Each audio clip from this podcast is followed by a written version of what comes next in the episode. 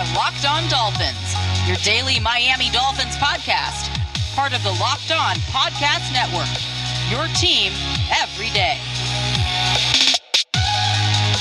It is a Saturday on Locked On Dolphins. It is October 30th, and that means we are joined by our dear friend, as promised, Joe Rose, back for yet another appearance on Locked On Dolphins.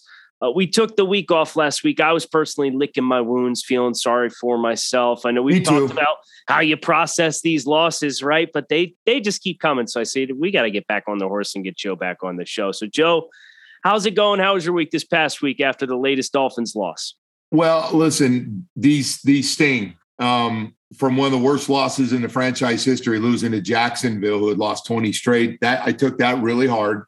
I thought they'd bounce back which they did take the lead late in the game. But again, it's the same, it's the same kind of mistakes when you have a chance to take early leads. I, I feel like you and I have said this so much. I'm going to say it again, but you, you have a lot of opportunities early in that game to take a big lead. You, you get a field goal block, you throw an interception in the end zone, and instead of at least getting three, you don't get anything. So it, th- those kind of mistakes just continue to to really hurt this team. You, you can't turn the ball over. I, I, think Tua, and I'm jumping around on you here. I know we're going to talk about all this stuff, but yeah, it's been tough before we get into Tua and everything else. These losses, especially when I thought, I told everybody I was wrong. I thought this team was going to be um, really good in developing and not sitting here wondering if it's more about coaching. We just don't have good enough players because it's been that bad. It's um, it's really frustrating without cursing. Yeah. And uh, I, I know on Sundays I'm cursing quite a bit. There's, been guys who have asked me, hey, you should do like a live stream or something for the games while you're watching the game and uh, give us your thoughts during real time. And I said, Ooh, no, I'd, yeah. I'd get hit with a fine or something or FCC violations or I don't know. So you mentioned Tua, I, I think that's a good place for us to start between the trade rumors that um, obviously the trade deadline is this upcoming Tuesday and it's just is relentless with the trade rumors with Miami and, and Coach Flores on on Friday speaking with the media at least somewhat seemed to allude to. We'll see. Tua Tagovailoa as the starting quarterback for the rest of 2021 and uh, what do you think that opportunity like how much of an impression assuming all of these rumors that somebody within the Dolphins organization is interested in Deshaun Watson, which I think is at least somewhat of a reasonable assumption to make at this point, given how they've consistently been tied, even this past week by guys like Adam Schefter and Ian Rapoport uh, as national guys, that that that is a possibility that Miami is interested. How much of a difference in opinion for the the powers that be within this organization do you think Tua can influence with his play between now and the end of the season? That that is a great question, and um, I, I wonder if some people listen if if they're looking to make this move and serious about it right now, which I don't believe it's going to happen on Tuesday at by four o'clock. I don't think it will happen. I think there's too much unknown. Um, uh, and we again we don't know when Deshaun's going to play, but but listen, the other part of this, the fundamental part of this, if you go out and you give up a lot for Deshaun Watson with all this unknown stuff, you basically have told us through 13 starts what you think of Tua Tagovailoa, and he doesn't get a passing grade as a franchise quarterback, which means the front office and others involved in that decision screwed up in a big, big time, uh, and, and a way that people get fired, that kind of way. And so it's big. I think too is just again, he's got to treat. He's just got to go out and know that he's got this audition. I called it a 12 game audition when it started. Um, I gave him passing grades the last two games. It wasn't perfect, but listen, if we had a better team around him and a better defense and better special teams, we'd have won those last two games and we wouldn't have to be worrying about this where he basically has got to be perfect against two of the worst teams in football and it still wasn't good enough to win. So, but but listen, I mean, he is thrown for 329 and 291 yards, uh, two and one and four and two in, in touchdowns to interceptions. And again, we, have lost games. He's gotten a lot better. He's gotten a lot better. You know, I, am not sitting here trying to sell people, you know, uh, I'm not trying to be a used car salesman to anybody out there, but Um, I don't know if he's ever going to be a top five or top 10 quarterback, and I'd be stupid to sit here and say it, but he is getting a lot better. And uh, listen, what that kid has gone through the last two weeks, Kyle, I don't think he answered a football question. And if he did, I might have turned it off early. He got hit with everything Deshaun Watson, trade rumors. Do you hear it? Do you believe your own franchise believes in you? Do you believe they have ongoing conversation with the Texans? This guy's a guy that's just going, hey, man, I'm just trying to get better as a high first round pick and seeing, you know, how good I can get if I can lead this team and get this offense going. And I don't know how much he talked about that. You know, he's hearing from his agent, his friends, his family. They're all real close. Everybody sees all the social media and all the articles and five teams that Tua Tagovailoa might end up going to or four.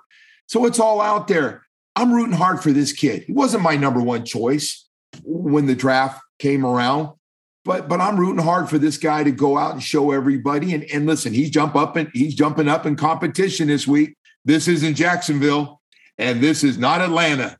This is one of the better teams in football.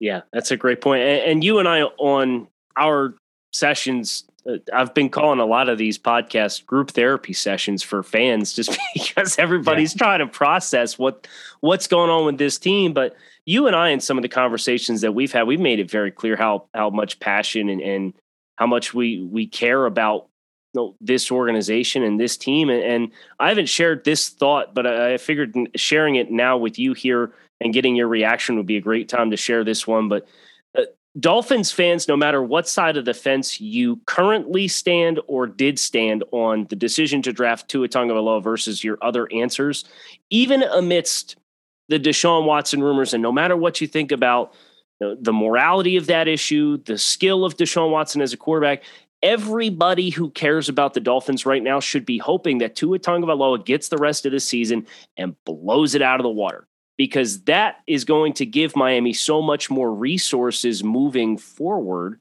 to build around a player who rises to the occasion and does answer the bell like you said. And obviously that that opportunity cost if they do choose to go in a different direction is going to weigh heavily over this organization for 3 years Today's episode of Locked On Dolphins is brought to you by McDonald's. Proudly serving communities since 1965, McDonald's has always been more than just a place to get tasty, affordable food. It's a place where friends and family can come to reconnect, a place where classmates can meet up for a study group, knowing they'll have dependable Wi Fi and endless supplies, French fries, flurries. It's the place you'll always look forward to stopping at on a long road trip to rest your legs and refuel. So head to your local McDonald's to refuel and reconnect.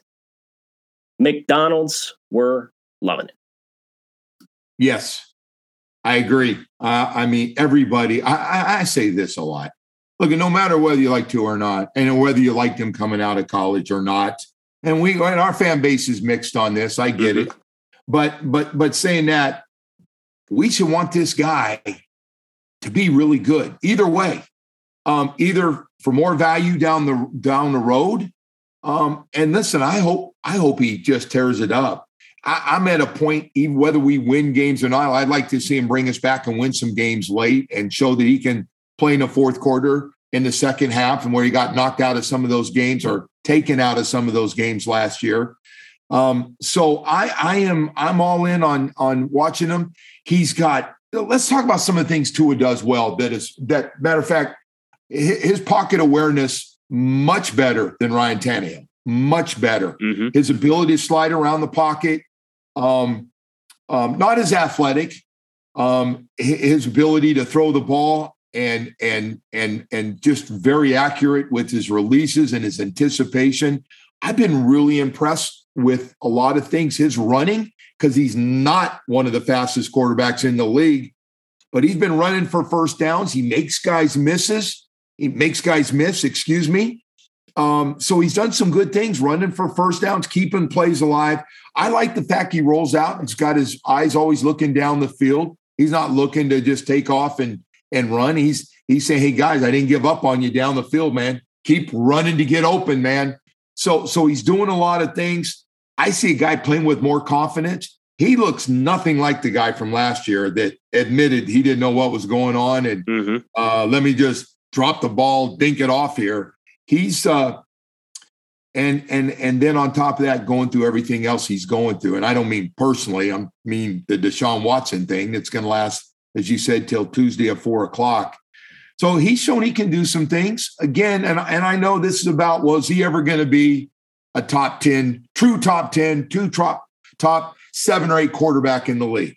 Well, maybe he's not. Maybe he, he may not get there, but um, he's got to get a chance to play. He's got to get a chance to play. I mean, we got articles down here in South Florida now where newspapers are really upset with what Deshaun Watson's being accused of doing with sexual assault and all the things and civil suits and criminal people don't want, you know, there's the, the, news. Miami Herald came out and said they don't want him down here. This is a bad time. We just had a hockey coach get fired down here. Excuse me, resigned, and um, so it's the team. Just it doesn't it doesn't look good with this side stuff going on. We should just be focusing on these players getting better and giving Tua every chance. And the other thing that bothers me, Tua, and you were there. Um, at camp with me, mm-hmm. and we we watched three guys stand next to each other, and they stood next to each other the whole frigging camp. And guess what? Those three guys are doing a lot of standing next to each other right now and not playing. So, you know, Tua's not playing with what we thought this thing was going to look like with speed and athletic guys on the outside. Hell, we're playing with two and three tight end sets right now instead. Um, we're using our special teams wide receiver. Mack Hollins is one of our, our key wide receivers. So that's where we are right now. And uh, Tua's got to get some more help. I admit that. It, it, the better everybody is around him, the better he's going to be. That goes for the offensive line, which maybe got a little bit better last week, but not where it needs to be. Yeah, I think that's a great point. And I want to ask you about this wide receiver room. That's obviously we're thinking about guys like Will Fuller and DeVante Parker who are not playing yet again. And there's all this conversation that's been had about Miami potentially being a buyer of a quarterback at the trade deadline. But what about selling? And and you know, with these wide receivers, you think about the money that these guys are are receiving this year and the cash that they're they're due with their current contracts versus the production and availability.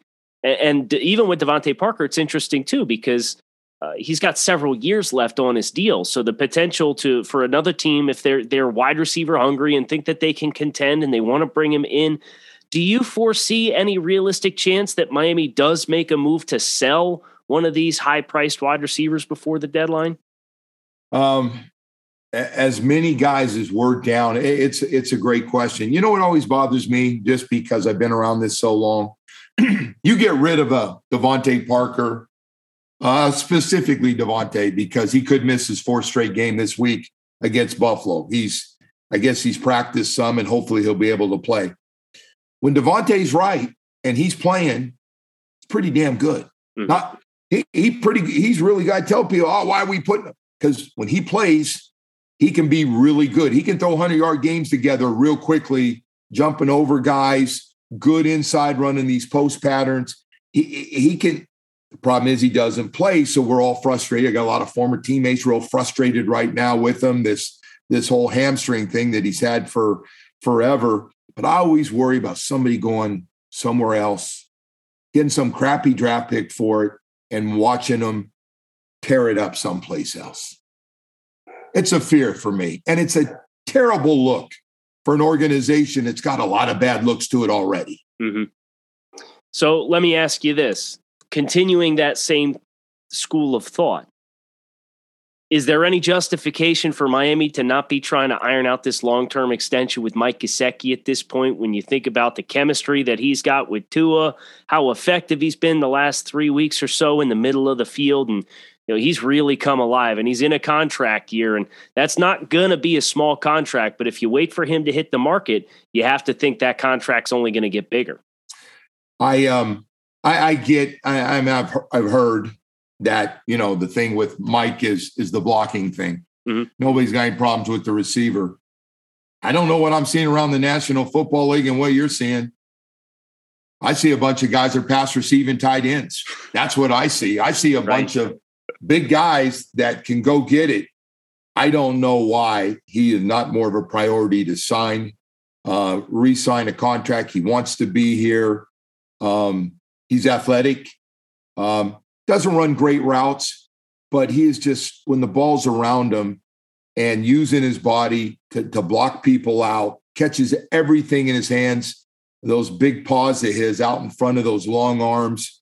Um, he just makes a lot of plays, and he's probably been one of the two or three most consistent players on your team that that continues to to make plays and and a lot of games doesn't play as many snaps as you might think he does, unless there's a whole bunch of wide receivers down like right now. Um, I hope that they get a deal done, but every game they wait, and the better he plays, and those tight end numbers stay up top, he's getting more expensive for this Miami Dolphin team. And um, whatever it is, um, but he is a big athletic guy that can go get the ball better than anybody on your team. And the most important thing he does, he is durable and he's playing right now. He's mm-hmm. on the field, he's playing. I don't see him on the injury report that, you know, doubtful, game time decision the guy plays. Well, and you think even back to last year when he got hurt against Kansas City, you know, he gutted that out. And strapped Miami's down the stretch. Right. He, he strapped it up and he played. And uh, you think about a couple of tight ends that New England signed last year in free agency, even with the reduced salary cap that was down to $191 million. Jonnu Smith and Hunter Henry each got 12.5 million on average per season. So you mm-hmm. got to figure, you know, that that cap ceiling this year, it's cleared to go potentially as high as 209 million. Mike's going to get a really nice deal. Yeah. Mike's way. getting paid either way, Kyle. You're right. Yep. He's getting paid. I, I should have said that, by the way. I think he's even looking at that way. He's playing hard. We don't hear him complain about his contract, and he wants to go out. I think he is hungry to put up big numbers no matter what, be a leader, uh, plays with great passion, and he knows that those stats and staying durable is going to make him a lot of money as a young guy. So, kind of continuing with this theme, we, we've seen a number of Dolphins players, as you said, this is a fear of yours, leave Miami and go find more success elsewhere. Is there any name that comes to mind for you that's like the one that hurt the most? That was a decision that Miami chose to to let walk, whether it's Jarvis Landry or or anybody else who they, for whatever reason, made a business decision and if you do have a name that comes to mind, and we do see Mike leave, how would Mike, you know, potentially stack next to that guy in recent years? Well, the one that hurt the most by far, because he's a he's a friend of mine, is Wes Welker. I mean, that deal was he was good here. Traded him for a two and a seven, something like that. Mm-hmm. And people at the time were going, Belichick gave up a two for that guy. He never put up big numbers, and he goes on and catches 660 passes in a Patriots uniform.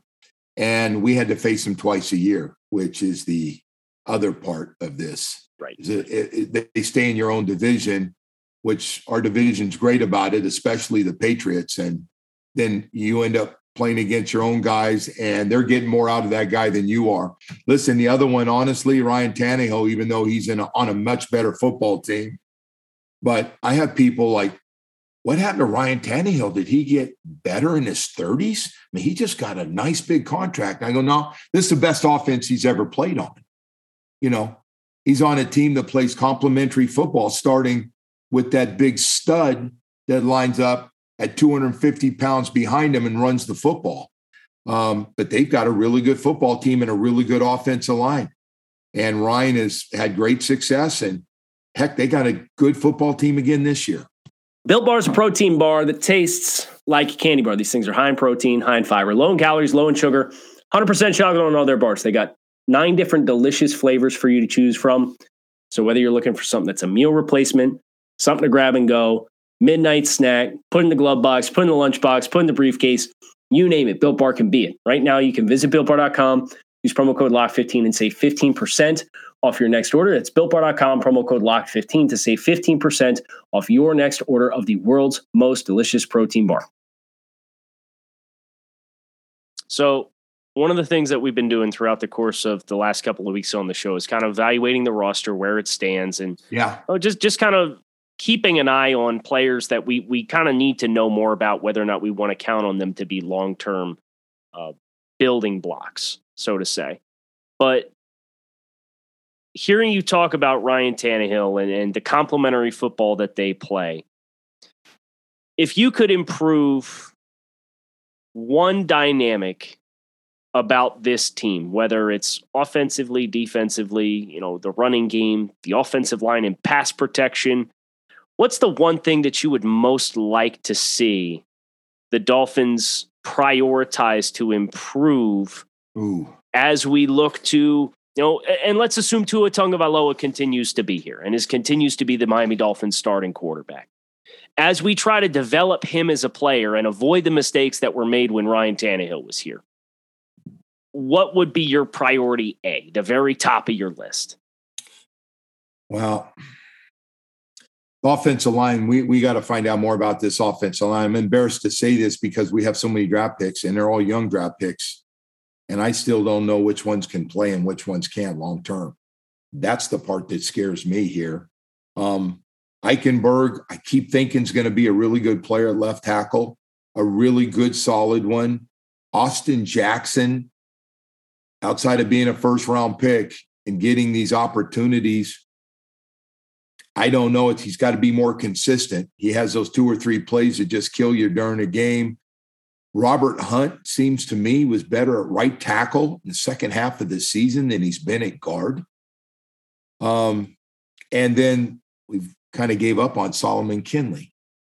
Those were guys I thought were going to be a big part of this this offensive line. I didn't mention Jesse because Jesse plays everything and probably will stay around and continue to do that. But we put a lot into this now. So this goes back to the other thing, not to get away from it. I don't know how much of this is coaching. I really don't. I, I mean, I, I, spend so much time with the guys, my guys that I, I work with that that are former players and been around the game a long time. And I don't know how much about is this coaching? Um, or is this just we're not giving them enough to coach? I, don't know how you feel about it. Because if it is, it's been slow developing young guys. We just haven't had that young guy um, Waddle, but we're not using Waddle the way, in my mind, I thought we were going to use him from camp. He's become kind of a possession guy with way too much speed to be doing that. I mean, he's open, and I think teams are going, great, you're wide open for eight yards. Uh, you're wide open for 12 yards, but you're not getting those 40 yard plays that everybody thought you were going to get. But outside of that, I'm just keep looking at these last couple of draft classes and I it, it, I call it slow developing so nobody you know goes crazy because some guys will develop later. I don't expect everybody, but when I turn around and I watch guys drafted around before and after our guys, and I see them tearing things up in the league, and maybe I'm sounding you know like a crazy fan right now, but it drives me nuts you know, the Mel Kiper Jr. Jr. in me when we're taking guys and the guy we didn't take or we moved out of that pick and thought our guy was going to be better than those two guys. And so, I mean, some of these guys in the rookie years, there's a guy in Cincinnati and a guy that we played against from Atlanta last week. They're going to be all, I don't know if they're going to be all pro, but they're going to be Pro Bowl players.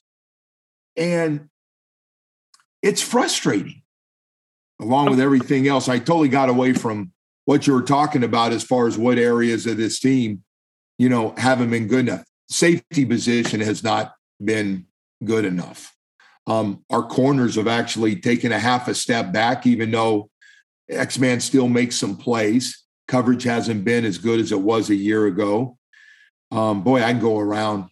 And uh, I thought the pass rush was going to be better unless we do creative blitzes, which we don't seem to be doing as many, our production from our linebackers blitzing is way down from the Van Noy and Jerome numbers that we had last year. What, 13 sacks between them, hmm. 13 and a half sacks between them. Not getting that much production out of linebackers as pass rushers. I'm glad you mentioned the the Waddle versus Chase versus Pitts thing, and I'll I'll end our conversation with this.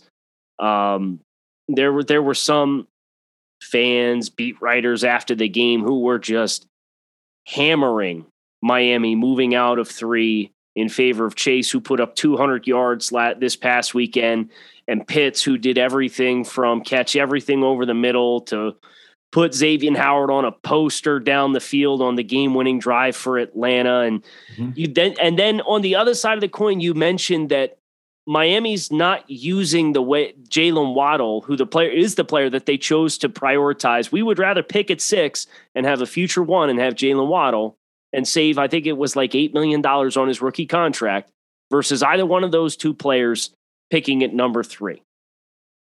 But the usage isn't what we all thought it was going to be for Jaylen Waddle.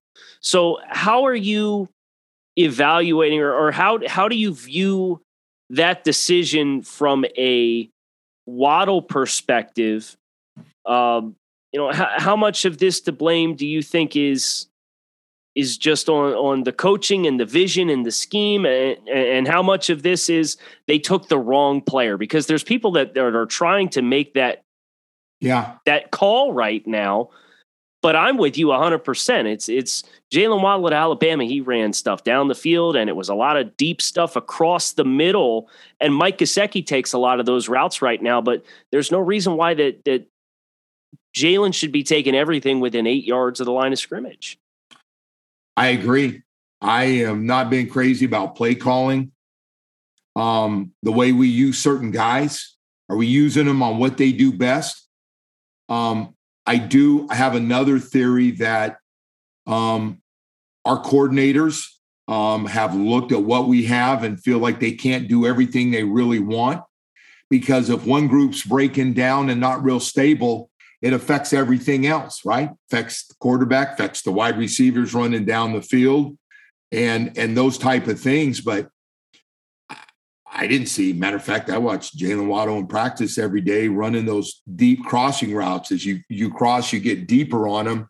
So by the time he's catching them, after he gets going, he's catching it at 18, 19 yards in full stride, where it's got a chance somebody slips or somebody's on good coverage. It's a 25 or 30 yard play.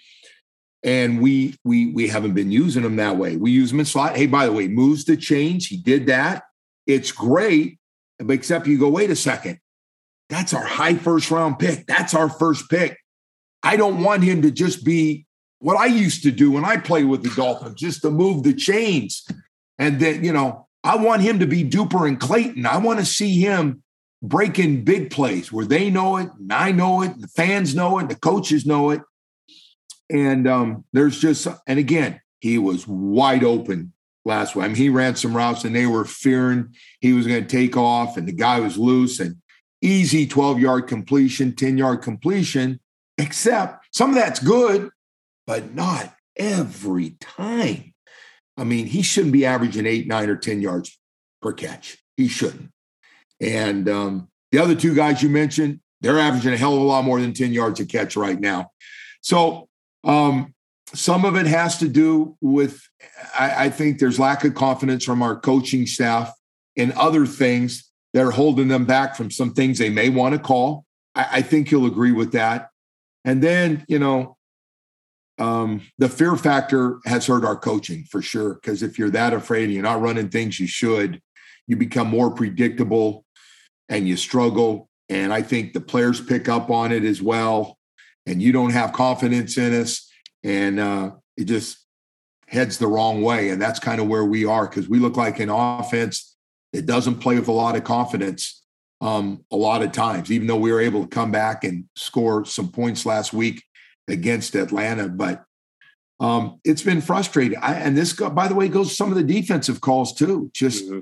this doesn't even look anything like that defense. All the creative, I called them the dancing seven that just moved around and and just people couldn't figure out what they were doing.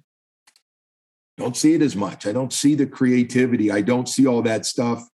And uh, we got a lot of guys just aren't playing as well this year as they did last year. A lot. And our young guys who we really counted on have been slow developers in most cases. And I know there's there's going to be growing pains for everybody, but it does just chew my rear end up when I see Kyle, I see other rookies tearing up defensively, Cowboys, offensively, the guys we just talked about that have come in from college and haven't missed a beat are going, man, I am going to a Pro Bowl right off the bat. I'm going to tear this league up. And that's what's frustrating, especially when you have all those high first round picks. Sorry about that. You're good. So they, they, just called me too. So that we must be on the same call chain or something. Somebody must be asking us what the hell we're doing here. What are we talking about? All this stuff. There's a lot of frustration. There's a lot of parts of this thing that um, have been frustrating. And um, again, they're going to jump up in competition on Sunday. And I'm dying to see what it looks like. And I, I literally write a list of guys playing well and not playing well. Who, who made a play one on one and who didn't. I look at certain calls. How do you call when you're backed up? Do you make courage calls or do you make, let's make sure we don't make any mistakes kind of calls? You start doing that, especially, I mean, we got nothing to lose now, man. At one and six, let, let let's let it loose. Let's let it loose a little bit. Take some chances. Amen to that. So that's going to do it for us. Joe Rose, not only great an- analysis, but mentions that uh, Jaylen Waddle is fulfilling the Joe Rose role in the offense. So Joe's also very modest because um, we we know you ran what four four four five no, in your day. No, no, I tell you what I ran. Now it's funny you asked that because uh, four six five and four six eight and high sixes to seven four seven and then as i got older i don't there are a lot of people watching you ran faster than i did at that point but um yeah so i was just trying to make a point i just like to see a guy that's that athletic that's got that kind of ability and a gear that i will never know um, do more than he's doing now down the field, right? That's all. Amen to that. And Joe, we, we thank you for your time and thank you for joining us on the show as always. Uh, one of these times we're we're going to talk and it's going to be after a win, and, and who knows? Maybe, well, I know it's coming. Maybe it's this week. Who knows? But I'll tell you I'm what, this would be a good it, one, man. If you pull this one off as a 14 point underdog and what Buffalo has done and the numbers they put up, they I mean they have not been a good matchup for our football team. And we can break that, um, boy, I'll tell you what, it could get things going and make the second half of this season at least fun to watch. And their confidence with a road win against somebody like Buffalo would be crazy because be nobody's fun. expecting it, right? Right. That'd be fun to see how they could parlay that into Houston wow. the following week. At So let's let's get the snowball rolling, Dolphins. All you got to do is push that thing down the hill. And it starts this Sunday against Buffalo. Joe, thanks so much for joining Kyle, me. Thank you, buddy. Always. You know that. It's always a pleasure. Thanks for listening to Locked On Dolphins, everybody. That's going to do it for this week. We'll talk with you on Sunday night after Miami's week eight matchup against the Buffalo Bills.